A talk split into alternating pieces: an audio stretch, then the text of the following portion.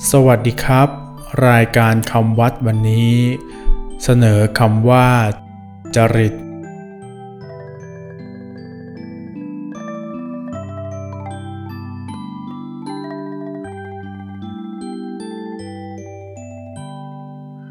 คำว่าจริต สะกดด้วย จอจาน รอเรือ สระอิต่อเต่า อ่านว่าจริต จริตแปลว่า ความประพฤติ คือกิริยาอาการที่แสดงออกมาให้เห็น มีความหมายเช่นเดียวกับคำว่า จริยะ จริยา หรือจัญญา จริต ในคำไทยทั่วไปมักจะหมายถึง กิริยาอาการที่ไม่ดี เช่น เสียจริต วิกลจริต ดัดจริต จริตจก้าน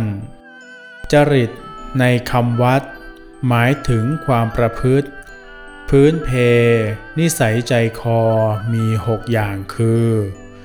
1. ราคะจริต หนักไปในทางรักสวยรักงาม 2. โทสะจริต หนักไปในทางเจ้าอารมณ์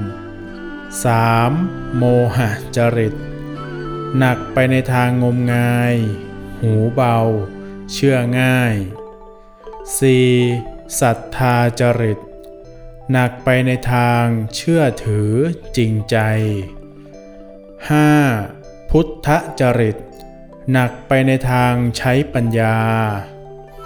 6. วิกลจริต หนักไปในทางวิตก กังวล ฟุ้งซ่าน